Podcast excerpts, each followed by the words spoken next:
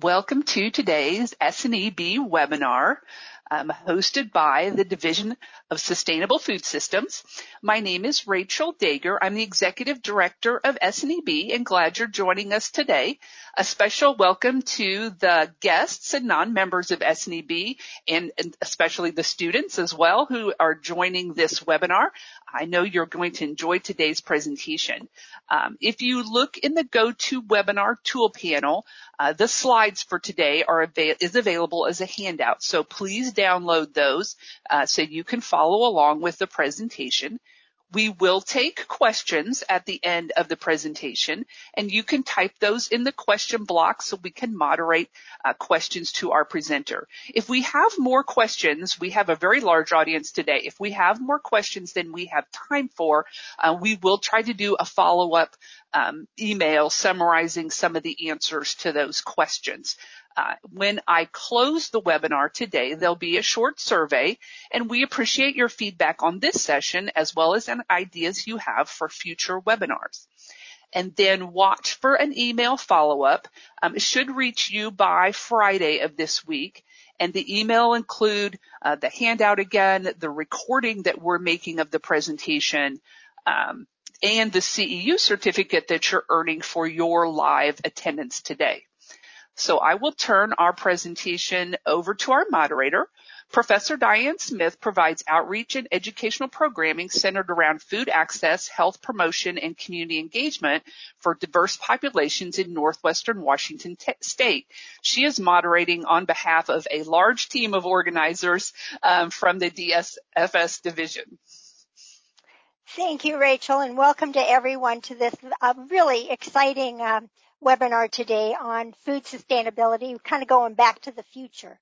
Um, the next slide shows the, the nutrition education competencies that we anticipate you'll be achieving. And then the next slide um, is the contact information for our speakers, uh, Joan Gussow, as well as um, uh, Dr. Carlsson.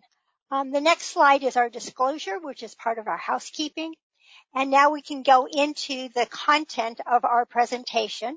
Um, this next slide of the sustainable food system is actually, I just learned, I came from uh, Acadia University or student at Acadia University that Dr. Carlsson um, is, is, is familiar with. Um, we know that reversing the impact of unsustainable food systems is both an individual and environmental health and it's a topic that's growing in importance and in urgency. Yet at the same time, challenges in understanding and achieving sustainability in food and nutrition really feels daunting. So today, uh, we'll take a walk down memory lane uh, at a time when SNEB adopted sustainable food as an important issue to take on then we'll look at today's information about sustainable food systems and learn how educational resources that support both planetary and personal health are incorporated into our uh, university learning. Um, I am honored to have two esteemed guests with us today leading the conversation. Dr. Gussow is a former chair of the Teachers College um, of Nutrition Education and the author of the classic book, The Feeding Web, Web issues of new nutritional ecology.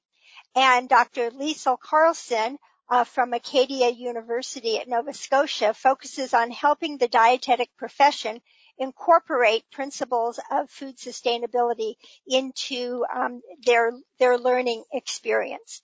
So, without further ado, I'm going to turn the um, the the microphone over to uh, Dr. Gussow. Good afternoon. Um, I'm not at all sure exactly where I'm going to take you today, but since I'm surely the oldest living person in the Division of Sustainable Food Systems who was there when all this started, I know that I'm there as your historian. Oh, by the way, I have to say, looking at my own picture, I'm not a PhD. I'm an EDD. We got that fixed on the other slides, but it didn't get fixed here until I got the link for this webinar, I didn't really know what the whole thing was meant to be about. And I surely didn't know that you would be invited to look at the video of my real organic interview with Dave Chapman. So of course I had to relook at the interview to see what I'd said a couple of years ago, assuming that some of you would have looked at it. And now that I have, I don't think I need to say anything more. I can just quit and leave that as my statement for the day. But I do feel obliged to share a little history. Before I do, let me talk briefly about sustainability, what it meant when we started our division in 1987, and how it has, like all beneficial terms, been essentially co-opted by those who continually lobby to prevent significant change in our present unsustainable system of feeding ourselves. Let me begin then, not at the beginning, but in 20, 2006, with my favorite and most economical definition of sustainable, which comes from Michael Pollan, the very gifted writer whom we are fortunate to have lured into our area of interest, even if only temporarily. In The Omnivore's Dilemma, Michael wrote, quote, the inspiration was to find a way to feed ourselves more in keeping with the logic of nature, to build a food system that would draw its fertility and energy from the sun. To feed ourselves otherwise, Pollan wrote, was unsustainable. A word that's been so abused we're apt to forget what it very specifically means. Sooner or later, it must collapse. It is, of course, that implication of collapse as a consequence of unsustainably producing food the way we're doing it now that has made the word sustainable so dangerous. The word itself insists that the system we're deriving our food from must be seriously changed if it's going to continue to feed us. So how did a division of sustainable food systems come about? The division had its start at the 1987 annual meeting what was then and for the following 15 years, the Society for Nutrition Education, SNE, not SNEB. We didn't have behavior in the title then. At that meeting, a group of about 25 SNE members met to discuss the met to discuss the idea of finding a way to formalize our shared interest in the issue of sustainability where the food system was concerned, and our shared conviction that the topic should be regularly represented at our annual meetings. We were meeting in California that year, and thanks to Gail Feenstra, our group toured an organic farm in Bolinas. Two of the participants at that first meeting, Kate Clancy and myself, had only recently published in the Society's journal an article entitled Dietary Guidelines for Sustainability, in which we pointed out that outside the nutrition community, there had for many years been a lot of discussion about how agriculture and the natural environment were affected by individuals' food choices. But within the profession, we noted, there quote, appeared to have been no recognition that food choices might regularly be made not merely in terms of their nutritional impact on the individual, but in terms of their impact on the long-term sustainability of the food system. So in our article, we referenced the 1980 dietary guidelines that contained information on, only on the human health implications of the recommended diet pattern, as is still the case, as you know, 40 years later. And then we suggested ways that these guidelines could be used that they were designed to promote human health could also be used to promote the health of the planet. For example, the admonition to avoid too much fat, saturated fat, and cholesterol was used to point out the high environmental cost of producing animals that produced all that excess fat that we were urged to avoid. I would like to record here something astonishing that I discovered, but I, I, I have to do it because I think it's so amusing. When I looked up the history of the dietary guidelines, the scientific report that supported the diet, the guidelines has grown from 19 pages in 1985 to 835 pages in 2020. Although the guidelines themselves, as you know, haven't fundamentally changed much in 35 years. I can't believe we know that many more pages more about why to make those simple dietary recommendations. I have no idea what all those 835 pages consist of. And despite all that expansion, today's guidelines remain, as you know, still thunderously silent on the issue of sustainability.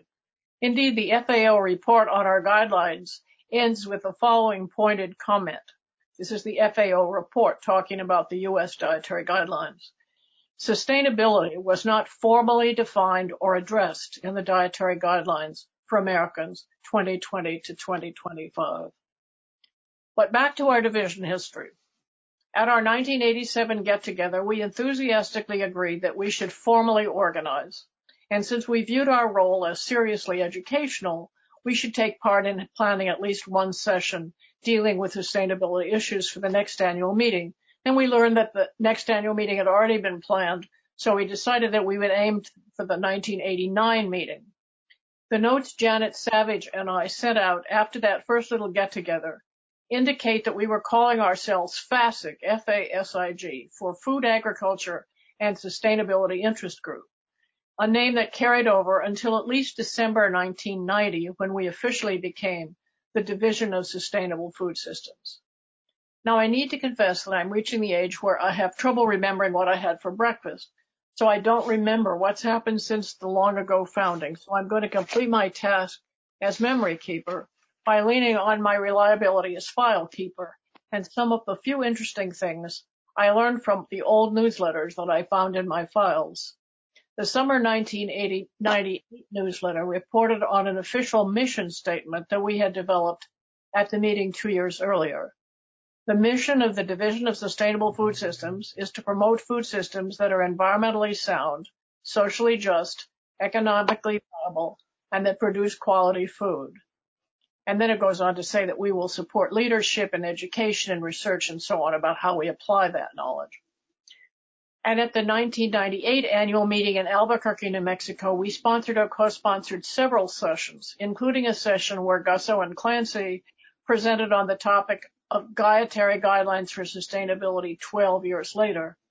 Kate and I commented on, among other things, a growing movement toward promoting local food systems as a way of helping the public learn about agriculture and sustainability.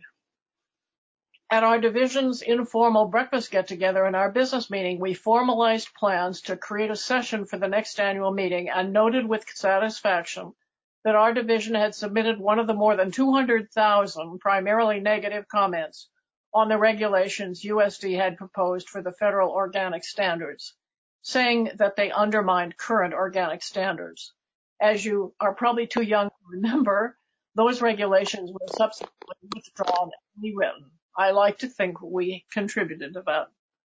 In the spring of 1999, our members talked of developing a guidebook for incorporating local foods into SNE conferences. And by the following year, Sydney Massey was being given credit for a pamphlet I still have in my file, Guidelines to Increase the Use of Local Foods at Meetings. I have no idea if it's still being used. I hope so, or something like it.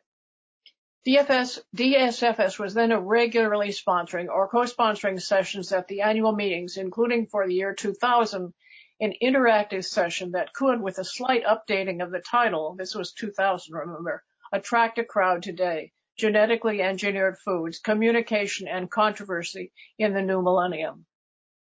In closing out my newsletter report, let me read a comment from the June 2001 issue. This is 21 years ago by one of the division's co-chairs. That is, I won't name her. That is very relevant to today's topic. Quote, with news and information on the organic industrial complex, we saw it coming, didn't we? The increased concentration of the food industry, the continual growth of fast food, the supersizing and the increasing standardization and styrofoamization of the American food supply, it is easy to get discouraged about our task. And it surely was and is. So I'll let my history lesson peter out when my la- when my newsletter collection runs out in January of 2004. That's 18 plus years ago. At which time the Division of Sustainable Food Systems was putting a great deal of emphasis on local foods and on relocalizing the food system. And let me end my remarks by sharing with you my current view of where our nation has arrived at regarding helping promote a sustainable food system.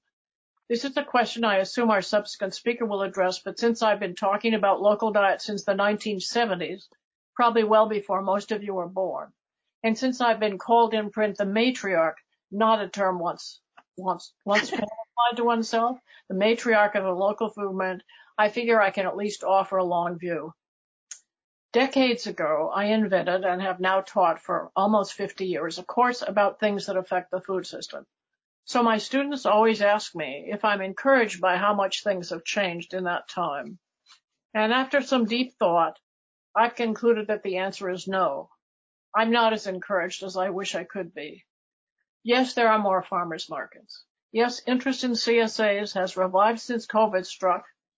And yes, the cracks, chasms really in our top-heavy, globally sourced food system have been revealed by the pandemic and reacted to.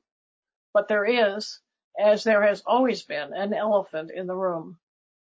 As I said earlier, a sustainable food system would need to be based on an agriculture that, fitting back into nature's rules, drew almost all its energy and fertility from the sun. That is, an agriculture that didn't, didn't need a lot of purchased inputs like fertilizer and pesticides, whose heavy use is polluting our soil and water and air. Long before USDA was required to define organic agriculture, its practitioners met that requirement. But for the producers of those inputs, an increasingly concentrated, wealthy, and powerful group. An agriculture that could flourish without making use of their products would be very bad news indeed. So they lobby very hard to keep real change from happening. As for the people who process and market the products of our soils, they make money by minimizing costs, which they can do more, most efficiently just the way they did 50 years ago by minimizing the amount of actual farm-grown food they use in their ultra-processed products. Alas, as we are now beginning to recognize, these ultra-processed items that make up 60% of our foods are probably a major cause of our appalling health statistics, which means that our industrial food system is unsustainable, not only in terms of what it does to planetary health, but increasingly in terms of its effects on human health as well. So all in all, our food system has not moved significantly towards sustainability in the 35 years since our division first began to push in that direction. But as someone said last week at a food system conference at my university, we are in the middle of a demonstration of an unsustainable food system, and crisis is opportunity. The opportunity arises from the fact that consumers have power, and was as demonstrated during the upheavals of this pandemic, Given the chance, they do really like to get food from farmers. The chains of distribution are so long and impersonal that very few of us, adults or children, have any connection with the people who grew or reared what we eat. But in trying to teach people to eat better and more sustainably, we don't need to educate them about all those complicated distribution chains. All we need to do is help them learn how to shorten the distance between themselves and farmers after educating ourselves about how they can best do that wherever they live. So that's my message this evening, this afternoon. I look forward to hearing what my fellow speaker and what others of you attending think about how far we have come toward achieving a sustainable food supply. Thank you. Thank you very much, Joan. That was um, uh, inspiring as well as discouraging. It's interesting that balance that we always try and achieve. And now we're going to hear from Dr. Carlsson on uh, steps that we can take to uh, um, to address these uh, pressing problems.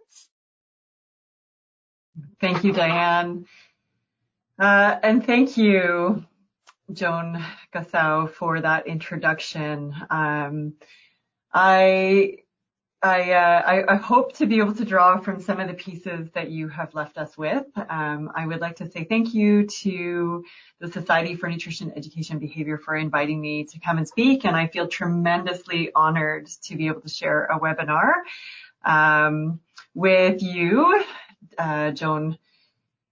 And so my name is Liesel Carlsson. I am a registered dietitian in Canada uh, and I do most of my research on this exact topic. Um, and so I'm hopefully here to be the bearer of good news, at least practical news. I'm hoping that I can leave you with a few pieces that you can uh, do directly, more that you can think about, um, and ways that you can approach what you're doing.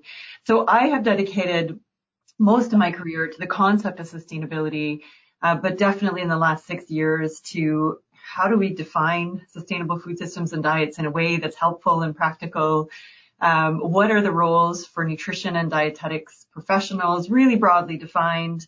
Um, and also, what is it that we need to be able to make better and more systemic change? So those are the things that I'm going to talk about today.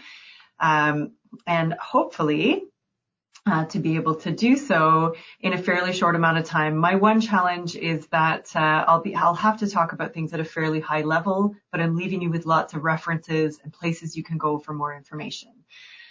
So I'm going to start with um, the topic that I always start with and write about when I'm writing or speaking about this topic, and that the topic is not new. And and and what I love about this um, webinar is that that is our main topic. This is not new. So we've just had a really nice his, historic historical look at what's been happening with the Society for Nutrition Education and now behavior in the United States. I'd also like to give credit to Ellen Swallow Richards, uh, who was doing most of her work in the late 1800s and is um, given credit for being the mother of human ecology. And I think also we can argue for the maybe grandmother, matriarch, may I say, of um, of home economics. Really what she was was a scientist doing exactly this type of work well before the time where women were invited to be scientists at the table. I also make regular reference to the work, um, Joan, that you have just shared with us as uh, as an example of fantastic work that happened decades ago that we are still not acting on. I also want to make um, uh, reference to the many other groups, movements, and scholars who have been contributing to this field even since the late 1980s, those who are working on ecological nutrition, ecological public health, eco-dietetics, new nutrition science project, critical dietetics. There are actually quite a number more. Um, and so the work that I'm doing actually draws on all of these. So thank you to all of those who went before me. So what are we talking about? I love the definition that you put forth. Um, Joan, because it's really quite simple and you're right. Michael Pollan has a fantastic way with words, you know, just, you know, eat more plants really is what he's saying. He has this nice way of saying it really simply. What I'll share with you is the definition that the, um, that the FAO and the United Nations use it's likely the one that is most broadly distributed these days. Sustainable food systems are those that deliver food security and nutrition for all in such a way that economic, social, and environmental bases to generate food security and nutrition for future generations is not compromised. Mm-hmm. What I like about this definition is they thread together those concepts of economic, social, and environmental, that sort of triple bottom line that, you know, we like to grab onto. And it also has the intergenerational piece in there. What is valuable about this is it's a very nice visionary definition. It describes a future that I think very few of us could argue with being a good thing. What I'm challenged by is it doesn't help us get there. So there's nothing in this definition that is operationally useful. Um, for that, you need more Michael Pollan books. What I tend to go to are sustainability principles. And here's where I'll pause and say, you know, I'm sure lots of people who are listening today are hoping that I will just give a checklist of, you know, what does a sustainable diet mean? It means eat more plants. It means, you know, more breastfeeding, less packaging and all of that. And yes, well, those things are really useful. They've been written about really broadly, and I can certainly direct you to where to find lists like that. The challenge is, as was already referred to, is what's sustainable in my community in Nova Scotia and Canada may not be sustainable in California, and it's certainly not sustainable in South Africa. And so, and so unfortunately those, those risks are, are, sorry, those lists are risky. So what I tend to go to that I was introduced to in my graduate studies in strategic sustainable development are sustainability principles from the um, framework for strategic sustainable development. So in this definition, which provides in a way boundary conditions for a sustainable society, nature is not subject to systematically increasing concentrations of substances extracted from the Earth's crust so fossil fuels, for example, concentrations of substances produced by society, plastics, for example, degradation by physical means, you know, what's happening in our oceans today with species collapse projected for 2050. In a sustainable society, people are not subject to structural obstacles to their health, to influence, to competence, to impartiality, and to meaning making. What I like about this definition is it tells you much more concretely what you cannot do. And in a sustainable society, you cannot do these things. And it's a relatively complete list. What I also like about it is it tells you what you can't do, but that means that everything else you can do, right? It creates an enormous amount of room for what the sustainable food system could look like, different in Nova Scotia than in South Africa, but it tells you what you really can't do. So this, it's important to point out that what is important here is not that we can't, that, um, sorry, the way to interpret it is not that we cannot use fossil fuels. It's not that plastic cannot exist. It's that we can't have systematically increasing concentrations of this in our biosphere. It also means that this is not a utopia. It is not that in our future nobody will be unhealthy. What it means is that we can't have a system that structures in ill health. So where we have systemic ill health and increasing amounts of ill health, that is not sustainable. So if you want to learn more about these principles and how they can be used in a practical way, I've got a link on the right hand side of the slide. Um, and I'll also come back to those a little bit later on. So Joan, I think you did a really fantastic job of describing what are some of the really systemic challenges in our food system. I'm also going to turn to this image which comes from IPES Food, which describes across the bottom in the white bar our food systems and some of the drivers that it has. Uh, and what I like about this is it puts human health in the middle. Now, I don't normally put human health in the middle, but I think most people in this webinar, that, that is what you do for a living, right? You're working to improve human health outcomes, generally through food and nutrition. And what this helps us to illustrate is that the food systems we currently have are systematically obstructing people from their ability to obtain good health, right? So, you know, sustainability principle number five out the window. If you follow the infinity sign down and around to the left, we see that our food systems are systematically increasing our concentrations or amounts of food insecurity and unequal access to food. We are systematically increasing the sort of westernization of our diets and the unhealthy dietary patterns and health consequences of those. We keep going, you know, um, environmental contamination that we heard a little bit about earlier, occupational health hazards in places like probably our best known are meat packing plants, and the health hazards for those who are working in them. All of these are actually impacting human health in negative ways. If we trace the uh, diagram around to the right-hand side, we also see that there are a number of compounding factors. The one I'll focus on is climate change. So we know that our food systems contribute somewhere between 20 and 50% of human induced greenhouse gas emissions. So we are directly contributing to climate change. And as climate changes and climate variability increases, that also impacts our ability to produce enough and nutritious food, which has also direct and indirect human health uh, consequences.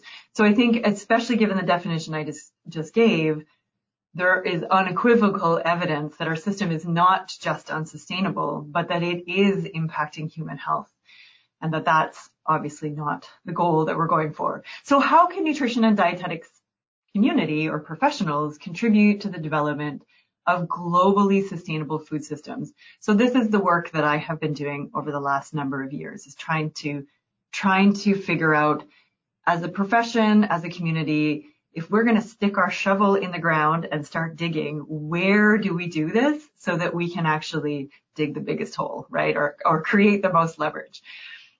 So in doing so, I have spent a lot of time with Canadian dietitians and with dietitians across 30 different countries around the world to have these conversations. I've managed to identify a number of roles and opportunities. I absolutely don't have time to talk about them all, but I'm going to talk about some examples and ways to think about it. So on the right-hand side of the, um, the image that you're looking at is an image that I borrowed from, with permission, Nourish, it's a food system map that I've adapt, adapted to show dietitians where they work. And so in the green circle, you have our ecological systems, right, that impact food systems, air, water, biodiversity, all the ones that we know about. In the yellow circle, we have our social systems, uh, and these social systems contain a number of subsystems. Um, and those subsystems are subsystems in our society which are important to food systems, you know, our production systems, our political systems, our health systems, etc.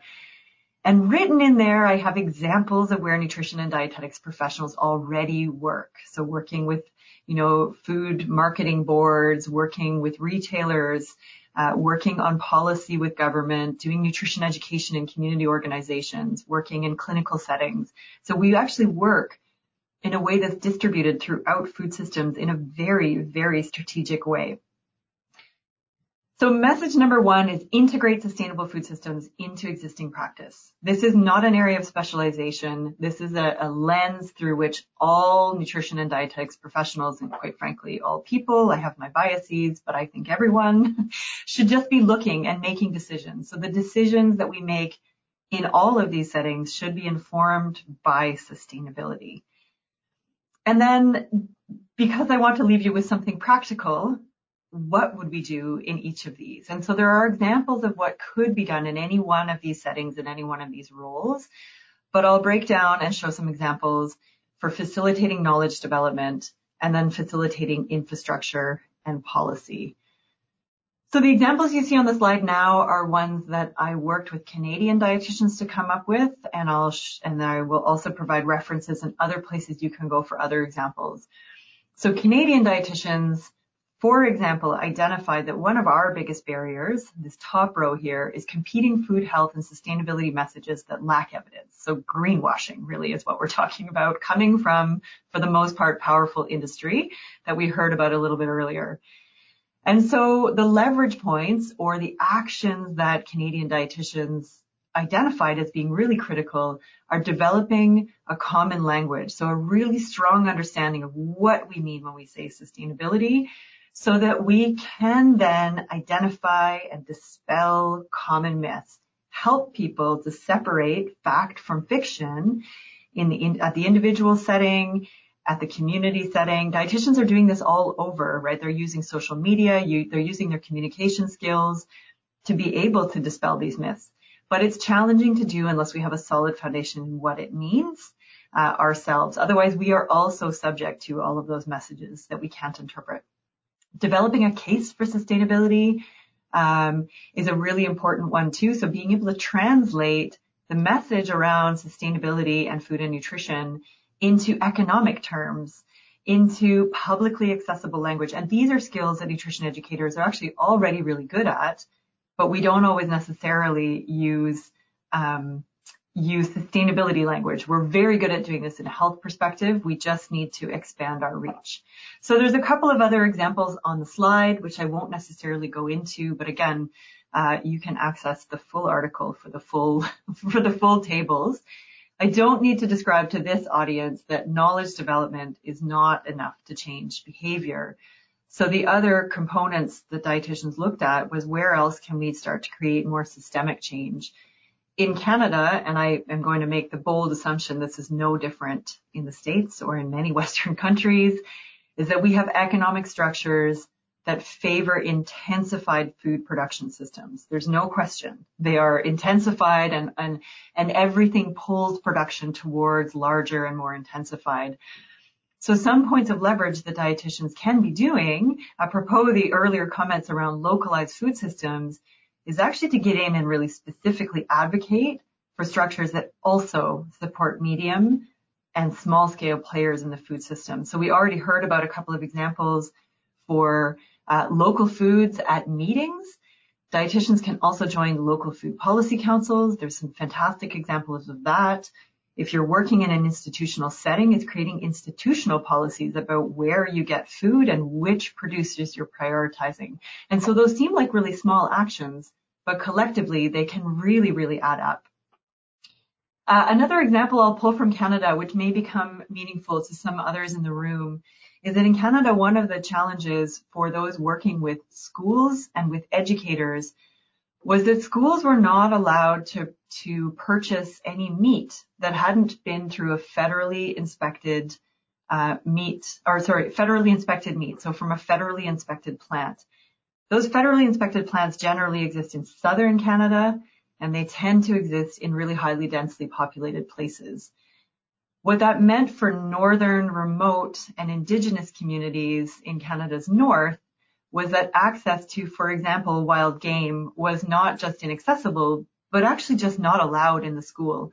And there's, so there's been some tremendous work with nutrition professionals working on policy to revisit this need for federally inspected meat so that schools could access locally available, more culturally appropriate, and much more meaningful food to nourish children at school. And so while, while the federally inspected meat requirement made sense from a food safety perspective, it was a significant impediment to sustainable food systems in Canada's north. So there, so there are some examples of things that people can be doing at multiple different levels. You'll see the reference at the bottom. There, there's a, quite a number of more examples in there. So that's what we can do. The other thing I, I want to make sure we talk about is also how we do it. So it's not just about sticking our shovel in the ground through knowledge development, facilitating, you know, learning opportunities and policy change. It's also about how we do it. So my work has shown me four um, how-to points that I think are worth sharing. One is recognizing context. So again, you know, while maybe um, almond milk makes sense in California, it is not a sustainable choice in northern Canada. And there are all kinds of other examples around um, the specifics of what a sustainable food system looks like that are very contextualized. So dietitians and nutritionists and food professionals need to recognize that context. And in order to do so, multiple forms of knowledge. So that could be institutional knowledge, community knowledge. It could be culturally specific knowledge. And an example that's really prominent right now, is some good work coming out of Australia around, for example, recognizing indigenous knowledge in how we go about choosing what happens in a particular community. Really, really important. Building a common language, I think I've already spoken about, is that we need to be able to read from the same or a similar lexicon so that we can clearly articulate why something is sustainable or not sustainable and help to make better decisions. Not just blindly reading from some, you know, global recommendation that may or may not be true in our area. The other one is collaborate broadly. This is absolutely relevant to dietitians and not only. So you can see in the systems on this slide here that we are not the only ones who are working in these systems. So being able to work together with professionals in other sectors and other disciplines uh, is going to be critical. And then the final one is fostering community ownership. So no one likes to be told what to do we need to engage our communities and the people we're working with in developing solutions that make sense in their area. So with that, uh, I want to highlight that there are challenges. I'm sure it comes as no surprise to everybody uh, on this webinar. So this information comes from work that I've done with dietitians around the world. At an individual level, we have significant knowledge confidence and competence barriers as individual practitioners, as individual professionals, right, around understanding what the topic is. So, you know, building that common knowledge is really important. At a professional level, we also have a cultural challenge. So our culture is not necessarily supportive of this. And I've got a big red line circled around these two layers of the system and the challenges because these are the ones that I tend to focus on working on and I'm going to share a little bit about. However, we also recognize that there are challenges in society that really get in the way of the work that we do. Uh, and Joan, you talked about quite a number of these. Profits as priority is a really big one.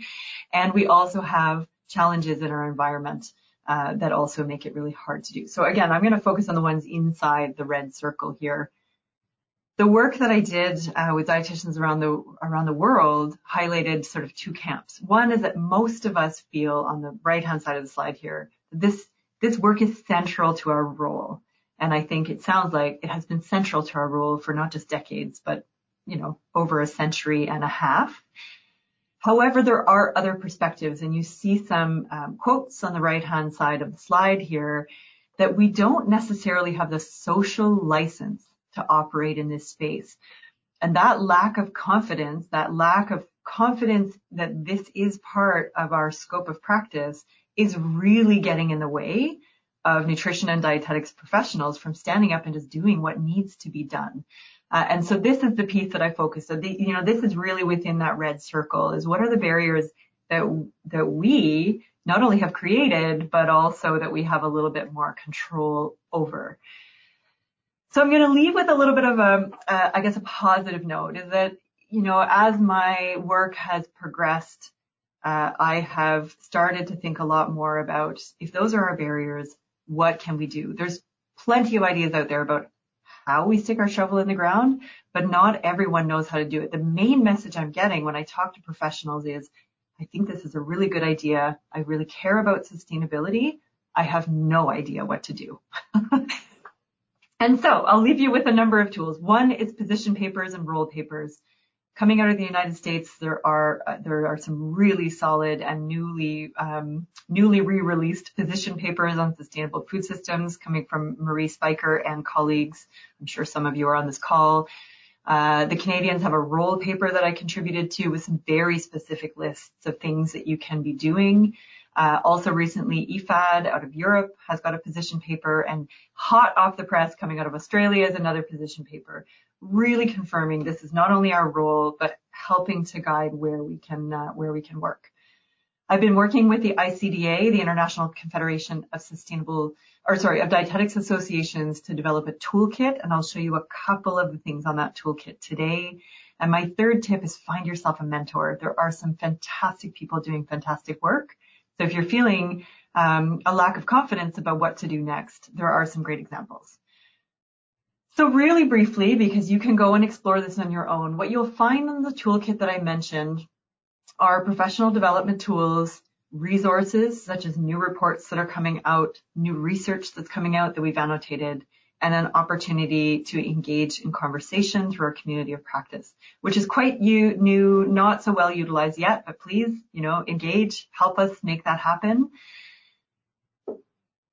Given what dietitians have been saying to me, two of my students developed a sustainability self-assessment.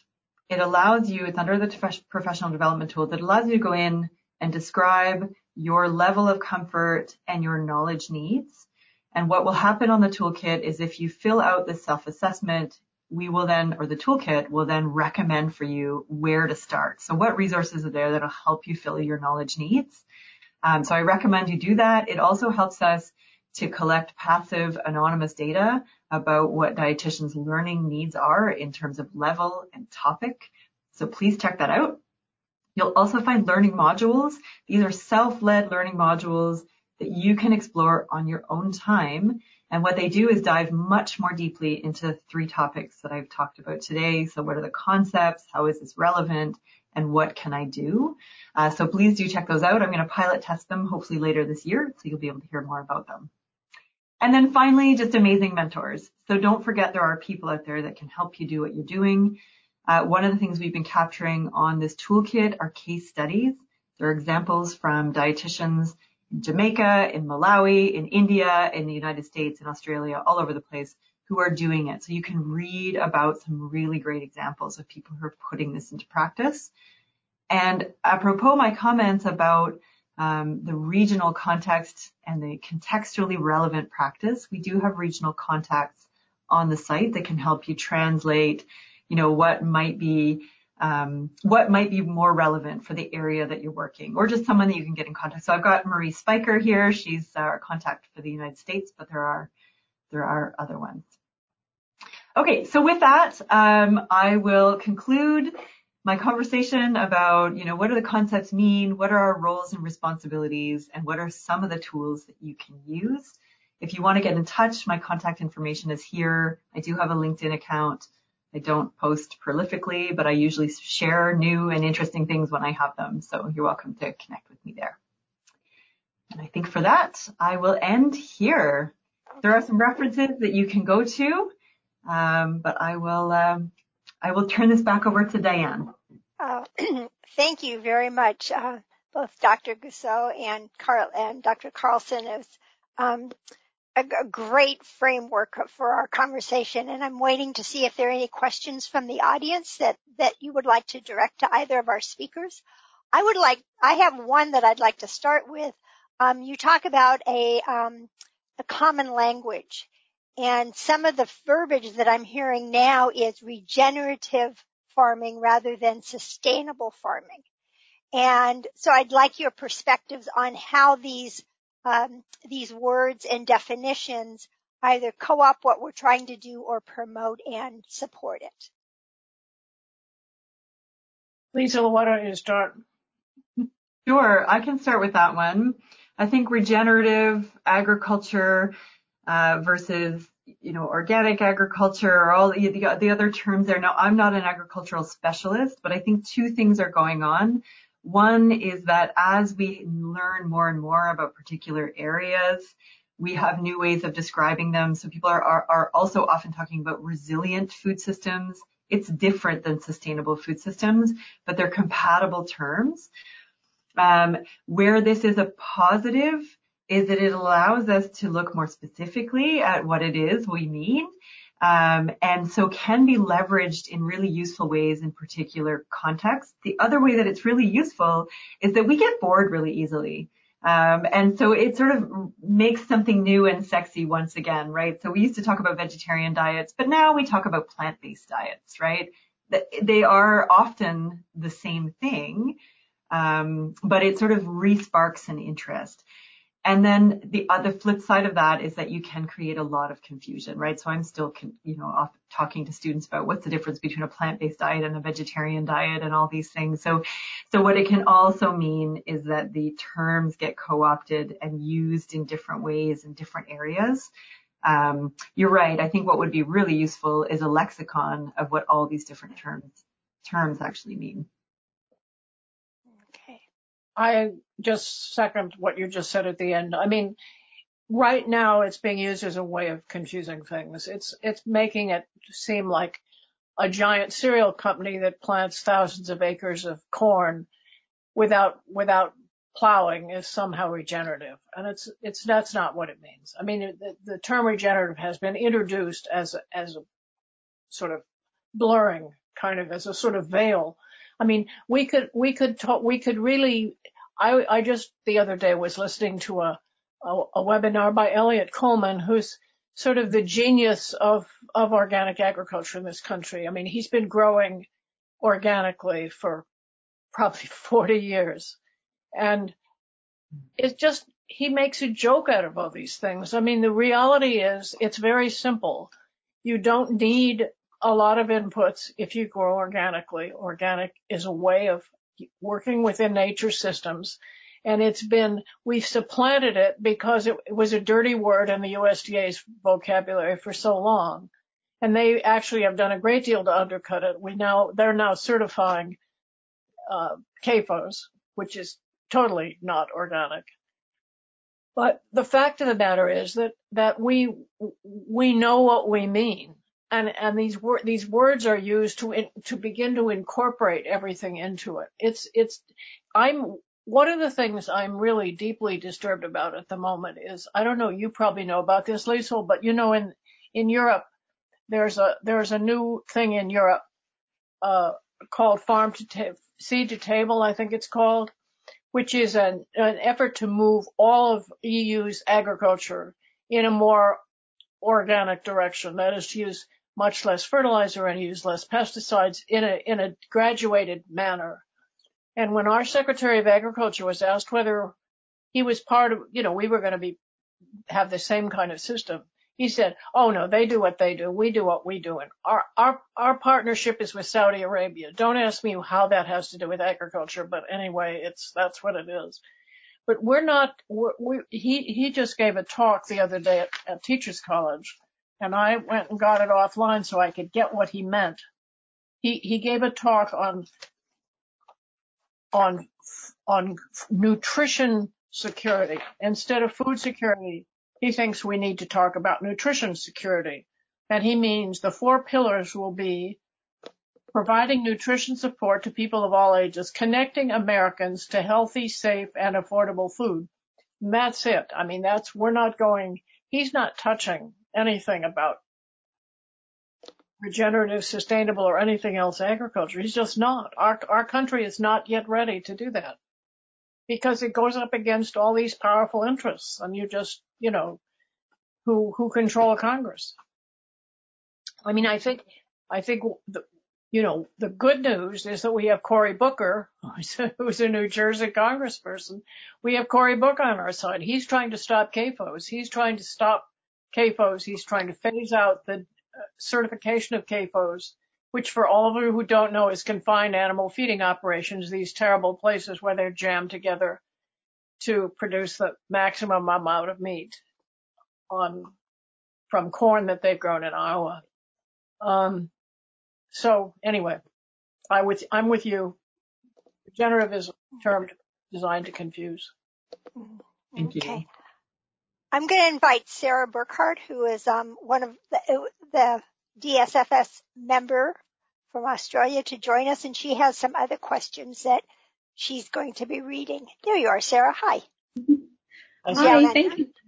Yes. Um, thank you, Joan and Liesl, too, for such wonderful and thought-provoking presentations. Um, we do have some questions coming through, so I might just start at our earlier ones and we will see what we get through. Um, one question we have is, I haven't had time yet to read the IPCC climate change report that was released yesterday but I've not heard any sound bites that reference diet, food and ag as part of mitigating climate change. What do we as professionals need to do to get this message through to the mainstream media and consumers who could leverage purchasing power, excuse me, to make systemic change at a time when people may be more willing to listen and act? The two speakers have already come close to addressing this, but do you have any more comments? Maybe Joan, we could go to you first and see if you've got any thoughts on that. I know I saw that report about that report coming out. In fact, I printed it out so I'd have it here to refer to. And, and the truth of the matter is that it's tragic that we are not, we have not already changed agriculture to, to, to begin to deal with these things. I mean, there's one of the, one of the facts that I've learned within the last 20 years that is most impressive to me is something I learned uh, from a man who's who who who studies animal nutrition, and he and it was more enlightening to me than anything I've ever read because he said he said in an interview that a cow can gain as much nutrition from one acre of well managed pasture as from an acre do you have any idea what the implications of that are for, for stopping global warming, for reducing energy use? If we just plowed over those cornfields and put them into pasture instead of growing the corn, all the energy that goes into growing that corn, harvesting that corn, and then sending it out there to the feedlots, which is what happens to it. And just instead we're just letting the cow graze on pasture. And then we're told that this is a waste you know, that's part of the myth that this is a waste that we do it on pasture. But that, that single statistic for me says we're doing it all wrong. You know, we have, there are other ways of doing well, and most of that corn, by the way, isn't even, isn't even, is a lot of it's used for animal feed, but a lot of it's used for high fructose corn syrup, which is another thing we don't really need, right? I think I can also add to the response. Um, and again, you know, redirect me if I'm if I'm answering the wrong question. But I think what I heard also was, you know, what can we do to amplify the IPCC report and the and the and the lack of connection between the report's findings and and direction for food and agriculture. And although, you know, I'm no I'm not a climate change expert, what I what I turn to for this and what I can direct the, the questioner to is an organization called Table Debates, used to be called the FCRN, but Table Debates uh, has recently um, sub, or shared the IPCC report and then some really key uh, messages around what does this mean for food and agriculture? And I think those sound bites, and they have a, a, list of very specific messages, and none of them will sound surprising. They're the, they're the same things we've already talked about today. But if you're talking about, if the question is about how can we amplify, how can we communicate, then Table Debates has done your homework for you. All you need to do is take their messages and increase them. So I think what I'll do is if I can, if I can find it, I'll put it into, I'll put the link into the chat if if I can't find the actual uh, article on IPCC. I'll put in table debates and you can look it up there. So, so they've well, done some of that work for you where you can take it, amplify those messages, use them for advocacy, post them on your social media. Lisa, it's called Table Debates. Is that what it's called? Mm-hmm. Yeah, and I'll uh, I'll put the link into the chat. They do fantastic translation work. That's great. It's wonderful, Lisa. Thank you for sharing um, that and for both of your responses. We do have quite a few comments um, as I'm looking through our question list here, just saying thank you so much for the presentation. Um, another question we do have is it seems like there's some challenges in making the right decisions for sustainable eating on regional levels. Is anyone working on a model that might provide some general advice for making food decisions regionally? For example, in northeastern US, the southeastern US, etc. An example would be should residents in Massachusetts choose dairy milk, oat milk, or almond milk? I don't know, Lisa, whether you might like to start with that one. Mm-hmm.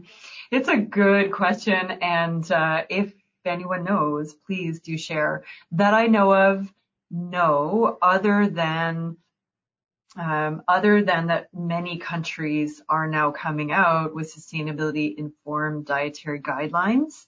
Um, and so actually most recently Hungary just released their new dietary guidelines with very clear sustainability messaging.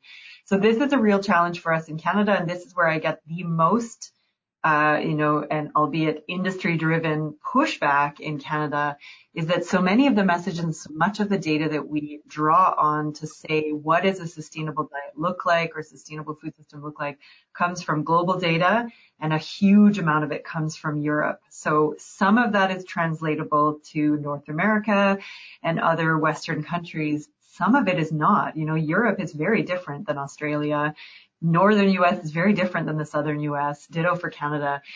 So regionally specific data is very difficult to come across, but it's easier in a place like the United States than it is in even Canada or some other countries that have um, have less resource capacity to do the locally specific research. So this is where I think those sustainability principles I introduced are really important and some of the how-to messages. So talking to local producers, incorporating local knowledge. So that I think is work that dietitians can do on the ground. They can say, okay, so here are some key messages that are sort of globally relevant. How do we tweak them? And what I'd love to see are sustainability dietary guidelines for Massachusetts, for Nova Scotia, for Australia, uh, because those messages are not, they're not always true. And my example around you know, meat eating in northern Canada is, I think, a really good example of a time where those universal messages are both clinically and culturally inappropriate. Thanks, Lisa. Um, Joan, I don't know whether you want to add anything to that response. Well, I just, in response to what uh, Lisa was just talking about, one of our colleagues named Jennifer Wilkins actually did a regional food guide for the for New York, and she and I actually calculated diets for the winter and the summer and all that kind of thing. And, and so, but it never got picked up. It, you know, other people did not do it. And, and that's, you know, it's partly what the thing I was talking about before. I mean, I remember a friend of mine once wrote a cookbook for the Heart Association and wanted to publish, wanted to publish a thing about Cornell bread because she thought it was such good bread. And you know, Cornell during the Second World War developed this bread, which was very rich in nutri- nutrients because it had, uh, um, what am I trying to say? You know, I can't think of the name of it. The thing they take off wheat, wheat germ. it had wheat germ and other things like that in it.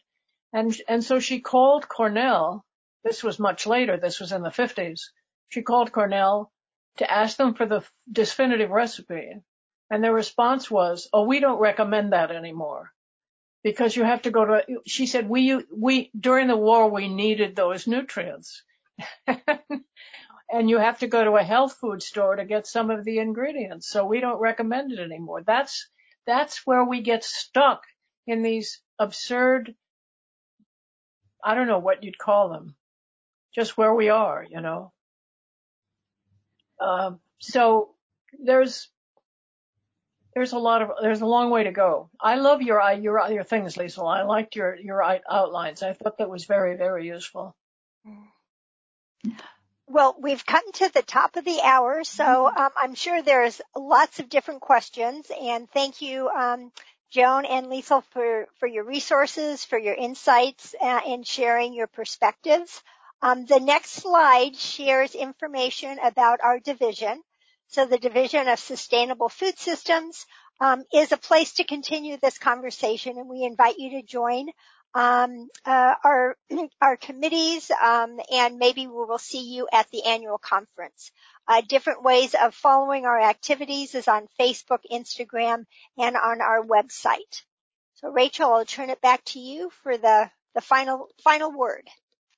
Thank you to all of our presenters. Wonderful information today. Just a reminder that when I close the webinar, there's a short survey and your feedback is appreciated. Uh, watch for an email that should arrive by Friday of this week with a link to the recording, uh, the handout, and your CEU certificate. And then just a reminder, um, especially to anyone who's joining that's not an SNEB member, um, we encourage you to go to the SNEB website, sneb.org, to explore uh, the benefits of joining SNEB. Um, SNEB members get one division free, so you could pick the Sustainable Food System division as your choice uh, division. Um, JNEB or SNEB members also have access to the Journal of Nutrition Education and Behavior, uh, which we've mentioned in this presentation, and also um, you get a discounted rate to attend the annual conference. Um, annual conference this year is scheduled for uh, July 29th through 31st. We will be meeting in person in Atlanta, Georgia, um, but we also have options to attend as a virtual um, virtually uh, attend the presentation and as well as have a virtual buddy. Uh, so we're going to match up uh, in-person attendees and virtual attendees so um, you can stay connected to each other throughout the conference. And again, all that information is up on the website. Um, oh, I had a special note to say, ask students, um, SNEB student membership is only um, $60 for the year and actually is prorated as the year goes through. Um, so it's actually a very affordable way to make some important connections and important resources as, as you move through your career. Uh, so once again, thank you for joining today. We look forward to having you uh, back on a future SNEB webinar. Okay. And thank you again to the speakers. Your excellent conversation. Really inspiring. Thank you for having us.